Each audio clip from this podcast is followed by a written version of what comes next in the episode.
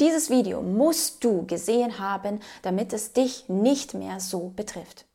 Hallo meine Lieben, ich bin Chrissy und heute geht es um das Thema Manipulation, Gedankenverdrehung aus der Filmindustrie. Und ich werde dir dabei ein paar erschreckende, prekäre Details nennen, die dich definitiv wirklich, ähm, ich sage mal, möglicherweise fassungslos machen. Möglicherweise bist du auch so weit, dass du sagst, ähm, nee, das wusste ich, diese Inhalte kannte ich und ich bin da besonders, besonders aufmerksam, was das Ganze angeht. Denn die Manipulation unserer Gedanken, unserer Meinung, unseres unserer kompletten Glaubenssätze, die sich auch auf die Zukunft dann auswirken, findet tagtäglich statt. Und das nicht nur von unseren Eltern und unserem Umfeld, sondern das, was wir auch konsumieren. Das bedeutet Fernsehen. Grundsätzlich würdest du jetzt sagen, na ja, eigentlich die Filmindustrie, die dient doch nur der Unterhaltung. Das bedeutet, am Abend lege ich mich vielleicht schön an die Couch, auf die Couch und schaue mir noch irgendetwas Spannendes im Fernsehen, irgendeine Serie, einen Film oder sonst was an. Das dient doch nur der Unterhaltung. Um ein bisschen runterzukommen, runterzufahren, einfach mal die Gedanken spielen zu lassen. Aber ist das so? Ich sage dir, nein, das ist nicht so. Es ist ganz bewusst darauf konzentriert, die politische Korrektheit und deine Gedanken zu formen, in der Hinsicht, in welche sie geformt werden sollen. Denn wir werden durch ganz, ganz viele verschiedene Dinge konditioniert, was wir uns gar nicht vorstellen können. Und du weißt ja, ich habe mein Buch, das System, geschrieben. Und dieses Buch, aus diesem Buch möchte ich dir eine kleine Passage über die ähm, Systematik der Konditionierung vorlesen. Nicht zu viel, ja, nicht, dass wir hier Ärger bekommen, aber ich finde es sehr interessant und zwar japanische Piloten. Zu was sie fähig sind, warum sind sie zu diesem Verhalten fähig? Ein anderer würde sagen, der ist ja verrückt, was der da macht. Aber er macht es. Und warum ist die Frage. Warum? Es ist ein ganz normaler Mensch wie du und ich. Und dennoch ist er zu so etwas fähig und du nicht. Japanische Piloten wurden sogar so weit konditioniert, dass sie ihren eigenen Tod mit Vergnügen und einer Belohnung gleichsetzen. Selbstkontrolle, Ehre und Loyalität gegenüber Vorgesetzten spielten eine zentrale Rolle bei den Kamikaze-Staffeln. Bei den Piloten dieser Selbstmordkommandos handelt es sich meistens um Studenten, die direkt vom Campus angeheuert wurden. Wenn auch nur einer der Anwesenden sich freiwillig für die Tokotai, also eine 1944 gegründete japanische Spezialtruppe, meldeten, fühlten sich alle anderen ebenso dazu genötigt. Alles andere wäre eine Schande für die Familie gewesen.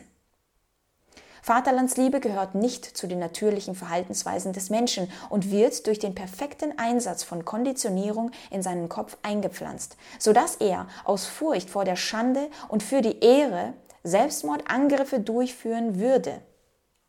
Jetzt musst du dir das vorstellen. Ich belasse es bei dem, du kannst ja selber gerne da einlesen. Jetzt musst du dir wirklich vorstellen, diese Vaterlandsliebe, wo viele sagen, oh, du Verräter oder sonst was.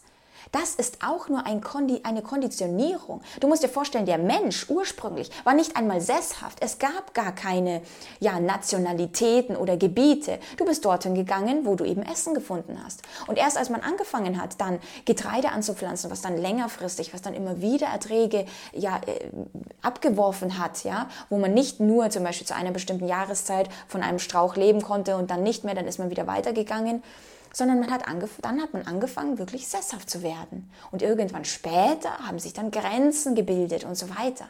Aber ansonsten ist das eigentlich nicht unsere Natur. Ja, du würdest auch einer Katze nicht sagen, also ich meine, klar, sie hat dann ihr bestimmtes Revier oder sonst was, aber wenn es dort nichts mehr passt, sie findet nichts mehr zu essen und sonst was, dann wirst du sehen, wie sie ihr Vaterland verteidigt. Adios, Muchachos. Und dann heißt es hier, los zum nächsten Revier. Ja, und hier bei der Filmindustrie möchte ich dir auch ein paar Details dazu sagen, wo du jetzt mit ganz anderem Blickwinkel darauf schauen wirst. Denn es geht um das Thema Klimawandel. Und ich sage dir selbst, ich habe davon ja auch berichtet, selbst 2020 haben sich die Filme geändert. Es gab so viele Filme zu irgendwelchen Zombie-Apokalypsen, irgendwelchen dramatischen Filmen, ja, wo du wirklich im Grunde das Ganze, dein Kopf kombiniert das mit der aktuellen Situation, denkst du so, wow, es ist wirklich schlimm. Ja, ich habe das ja die ganze Zeit überall gesehen. So, oder denk in den Nachrichten, die ganzen Chinesen, die immer wieder umgefallen sind. Was? Diese ganzen Bilder sind dann auch wieder verschwunden? Okay. Über Film und Fernsehen wollen mittlerweile auch Klimaschützer die Massen erreichen. Deshalb bringt das Climate Ambassadors Network, CAN, jährlich Tausende von Medienschaffenden auf einer Konferenz mit Klimaaktivisten und politischen Entscheidungsträgern zusammen. Jetzt musst du dich fragen, warum bringen sie es zusammen, wenn es nur der Unterhaltung dient? Ja klar, weil es nicht nur der Unterhaltung dient. Die interaktiven Workshops sollen einen kulturellen Wandel in der Kreativbranche hin zu kollektivem Handeln vorantreiben. Genau, es soll nicht tja, kollektives Handeln. Ja, das klingt ja so, als würden die Menschen jetzt alle gemeinsam in Frieden miteinander irgendetwas bewerkstelligen. Nein, nein, du sollst nur das bewerkstelligen, was eigentlich die Politik dir sagt und in Frieden auch nicht, denn gespalten wirst du absolut und abgrundtief. Zum CAN gehören die Fernsehautorin und Klimaaktivistin Ellie Weinstein. Ziel von CAN ist es, jeden Teil der Industrie mit Klimawissen zu infiltrieren, verrät Weinstein in einem Workshop. Hollywood hat einen enormen kulturellen Einfluss und wenn wir also in Hollywood einen Wandel einleiten, können wir auch viele andere Branchen verändern. Denk an, denk an auch die Disney-Filme, wie es immer wieder benutzt wurde, zum Beispiel Donald Duck als äh, ja zur NS-Zeit für irgendwelche Dinge, um die die deutsche Kultur oder den deutschen Menschen irgendwie lachhaft darzustellen in Amerika, damit sie eben auch sehen, so ach, was machen die denn da überhaupt und sonst was, um ihnen aber auch dieses Aufhalten in den Kopf zu setzen, so die sind doch einfach nur verrückt, wir müssen das doch aufhalten, also ein Krieg auch wieder zu befürworten. So, das alles nur aufgrund von einem Zeichentrickfilm, das muss man sich mal vorstellen. Nun sei es an der Zeit, mehr und vielfältigere Klimageschichten zu erzählen, argumentierte Weinstein und ihre Mitkämpfer. Hier gäbe es viel zu tun, denn allzu viel klimarelevanten Inhalt sieht man noch nicht in den Kinos. Eine Untersuchung der University of Southern California und der gemeinnützigen Beratungsunternehmens Good Energy Story Agency ergab nur 2,8 Prozent der 37.453 Filme und Fernsehdrehbücher, die in den USA ausgestrahlt und zwischen 2016 und 2020 geschrieben wurden, enthielten Schlüsselwörter zum Klimawandel. Ich meine, was soll denn das? Ja, das ist das Thema. In einer Befragung bat Good Energy 2000 Menschen, Beispiele für Filme oder TV-Sendungen zum Thema Klima zu nennen. Die häufigsten Antworten waren der Streifen The Day After Tomorrow, der fast 20 Jahre alt ist, und 2012, in dem es eigentlich um das Ende der Welt geht. Ist nicht unbedingt der Klimawandel, aber äh, ja, auch eine Möglichkeit, dass man sagt eben, dass alles zugrunde geht, weil der Mensch eben irgendetwas gemacht hat. Oder zum Beispiel Greenland, fällt mir dabei noch ein. Ja. Die Good Energy Story Agency will Drehbuchautoren dabei helfen, noch mehr Klimastories zu entwickeln. Zu diesem Zweck hat die Agentur ein Good Energy Playbook erstellt, eine Art Leitfaden für Autoren, um den diesen Wandel in ihre Drehbücher zu integrieren. Ein wichtiges Anliegen, es sollen nicht immer nur apokalyptische Geschichten sein. So könne zum Beispiel eine Liebeskomödie ähm, in einem Skigebiet spielen, dessen Geschäftsmodell wegen fehlenden Schnees nicht mehr funktioniert. Ein heißerer Sommer wiederum könnte die Müllentsorgung der Mafia belasten. Ja, schon bald sollen Nägel mit Köpfen gemacht werden. Auf der internationalen Klimakonferenz, die Ende 2021 in Glasgow stattfand, unterzeichneten zwölf der größten CEOs der britischen und irischen Unterhaltungsindustrie eine Zusage für Klimainhalte. Das bedeutet, es werden wirklich Nägel mit Köpfen gemacht denn das ist jetzt das nächste. Und ich finde, du solltest das mehr und mehr beobachten, wie das eingeführt wird. Denn, wie du gesehen hast, es soll nicht das Thema sein, es soll nicht lauter Katastrophenfilme jetzt kommen. Denn die Menschen mögen äh, Komödien zum Beispiel.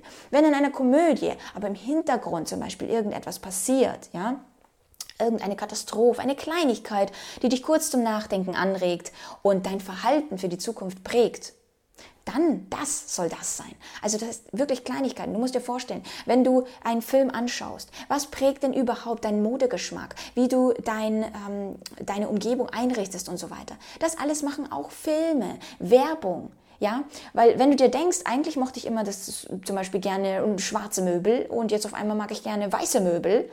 Hm, komisch, wie hat sich das verändert? Ja, du wurdest absolut manipuliert. Und dann gestaltest du dein ganzes Haus nochmal neu um.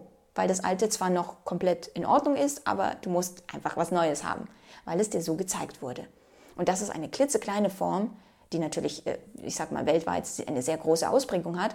Aber das, was jetzt kommt, ist noch mal gigantischer. Jetzt musst du dir vorstellen, es werden Verträge unterzeichnet, es werden Dinge gemacht, um dich besser manipulieren zu können. So, jetzt kannst du sagen, ja, übertreib, das ist was Positives, denn es dient dazu, dass die Menschen jetzt aufwachen und nachhaltiger handeln. Wirklich? Wirklich? Ich denke nicht. Sie sind nur dafür sensibel, dass wenn dann bestimmte Maßnahmen, Sanktionen, äh, Abgaben und so weiter kommen, dass sie dann absolut bereit sind, das zu tun. Weil sie haben ja im Kopf, im Hinterkopf, wie schlimm das ist und sie wissen es ganz genau. Ich habe letztens mit einer Rumänin gesprochen und habe ihr gesagt, dass wir doch tatsächlich die Luft besteuern. Das war absolut fassungslos. Wie kann man denn sowas machen? Und natürlich, der Durchschnittsdeutsche sitzt da und sagt sich, ja, okay, habt ihr einen Film gesehen? Das ist wirklich schlimm. Und wenn ich da die Luft äh, dafür was zahle, dann geht es mir vielleicht besser. Oder ein Ausgleich oder sonst was. Ja. Schreibe mir gerne in die Kommentare, wie du das siehst. Und wir sehen uns beim nächsten Video. Bye.